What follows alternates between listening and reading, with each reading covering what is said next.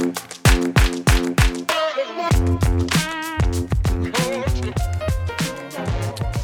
right, everybody, and welcome back to the Business of Fitness podcast. I hope everybody's having a really great day. Today, I'm rolling solo, going to dive into something I came across as a direct message on Instagram. I found it insightful and I wanted to share it with you guys. I hope you guys are crushing it. I hope your business is going well. If it isn't, let's kind of take in a perspective what I want to share today and hopefully make some changes on what's going on. If it is going great, keep making it happen. Uh, let us know what's going on. If you like these episodes, shorter format, longer format, let me know on Instagram. Take a screenshot, uh, tag me on it, um, or send us a message some way, shape, or form because I'd love to hear uh, if or how these are making an impact on you. You can also leave a review on iTunes. Now, let's dive into the subject of the day. I received a direct message from someone, and it was really interesting to me, and I wanted to kind of share it with you here. I love your material, etc., etc. I'm looking for a new business mentor, business mentorship group. I've checked out these few. I have consulted with a number of um, uh, different groups. I've researched their pricing, their offering, but much of it comes down to the individual gym owners, myself, willingness to do the work. However, given the number of gyms you visit and your prominence in the industry, I was wondering if you had any particular thoughts, recommendation. Asking other gym owners, almost all recommended the one that they use, which is understandable. So, the, the, the part that came up was that there's a lot of different business mentorship groups in the fitness space. And this gentleman is is kind of hitting at something I found to be interesting because what he's saying is is two things. The first one is that when I ask all the different gym owners, all of them recommend the one that they use. And so the feedback that I've received from different mentorship groups is that whoever's using them is getting something out of it. It's getting some type of value for the most part. But that he hits on something that's very important, which is it comes down to the individual business owner putting in the work. And it's totally true.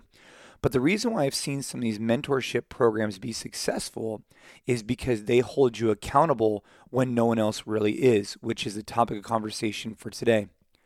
I think what's really unique specifically about the boutique fitness space is that there's a low barrier to entry and a high learning curve. But along that high learning curve, there is some substantial amount of coaching development available online, videos. If you really seek it out, you could probably find ways to improve your coaching capacity. But what you can't find as readily available is all these business tools. And not every business is the same. You know, if you teach someone how to do an air squat, for example, it's generally the same across countries, across languages, across everything. But in business, different states have different regulations, different size of square footage, different d- different types of leases. Everything is different. And so when you're sitting down with people, it's really important to have this kind of individual approach to each person's business. While there's some general macro themes, I do think that this individual mentorship is really important. And so for those of you out there who are asking yourselves, well, I don't want to go out there and spend $2,000, $5,000, $10,000 on a mentorship program. I can't afford that. The thing is, how can we how can we learn from what these mentorship programs are doing, utilize the concepts and do it for free? is really is really what we're talking about here.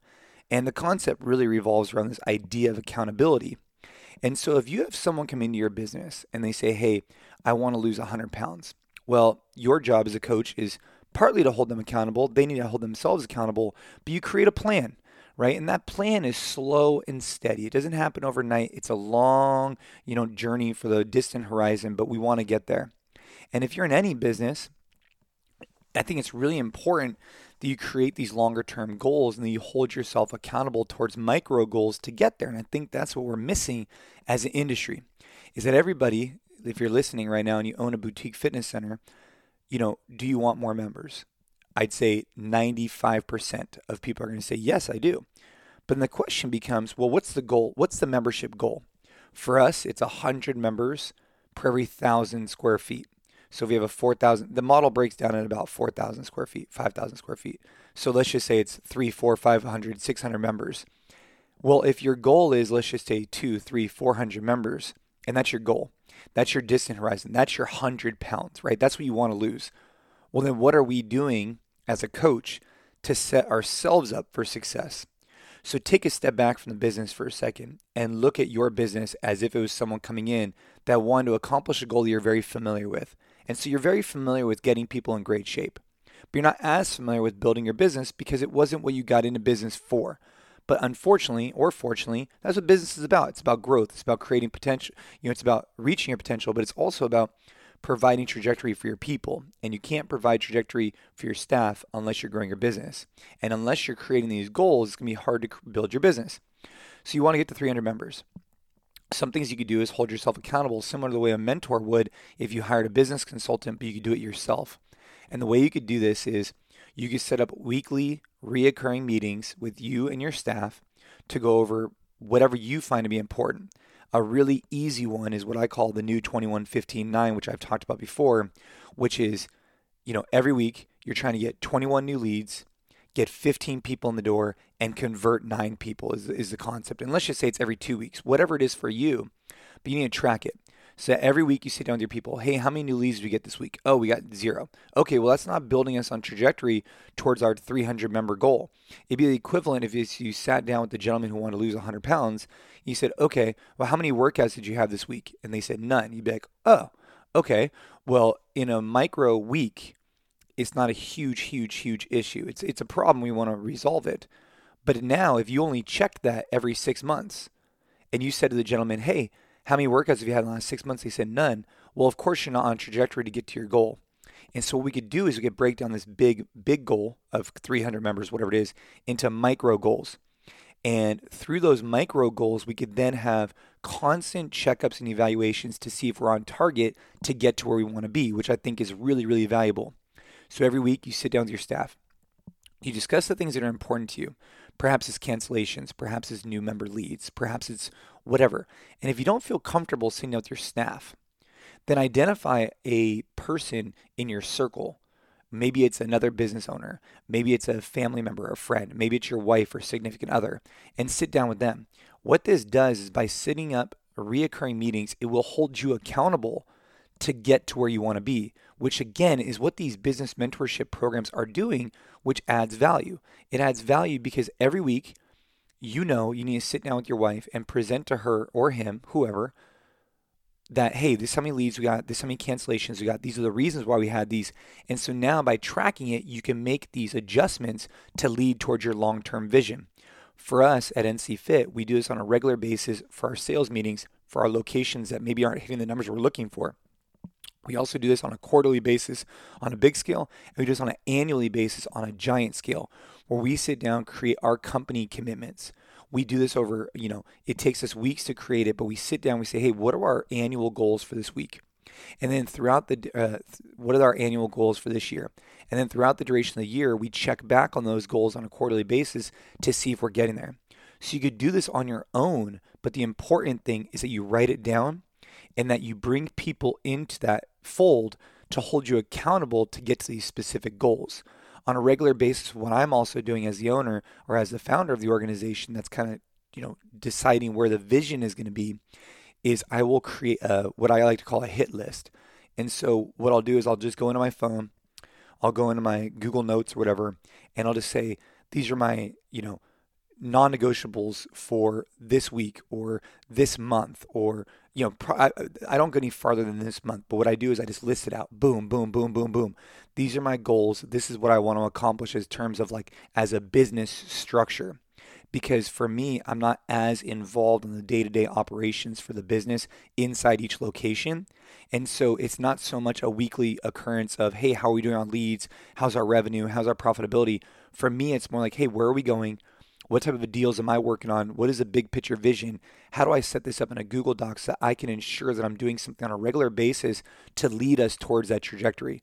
So if you're kind of not as much in the day-to-day operations of your business and you're more um, kind of on a big picture view of where the organization as a whole is going to go, that's something that I like to do is hold myself accountable to a list and see at the end of each month, am I actually knocking things off my hit list? But on a regular basis, if you're a gym owner, if you're a business owner of any type, you just got to think about it super, super fundamentally. You take something that you really think you're good at, which again is probably going to be getting somebody in really good shape. You just ask yourself, what does that person need to do to get there?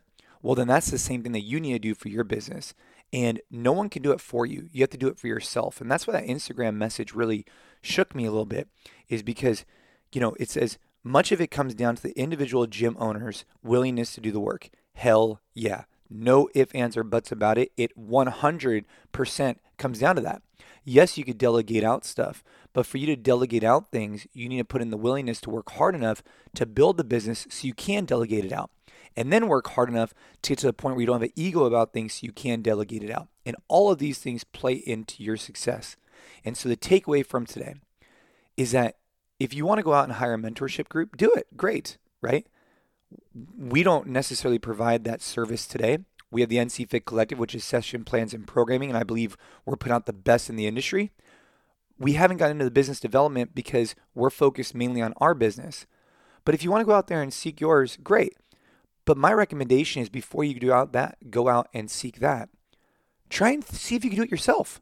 Right? If you haven't set up a weekly meeting or a bi-weekly meeting or a monthly meeting with anybody on your team, you're really missing out because people want to feel bought into the process. They want to know what's going on. And if you don't feel like you can share private financial information with your team, well, you might need to evaluate if it's the right team if you don't feel like you can share that. But if not, then share with somebody outside the organization.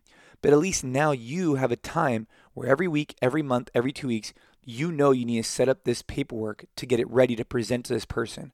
And I assure you, I assure you, I assure you, I assure you, if you implement this six months from now, you're going to send me an email. You're going to write me a message. You're going to say, dude, I listened to that Hold Yourself Accountable podcast, and I cannot believe how just setting myself up these weekly meetings to hold myself towards how many leads am I getting?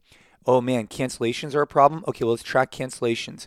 Whatever you're having an issue with, track it, identify it, and then hold yourself accountable to actually meeting with somebody to talk it through. That's the key.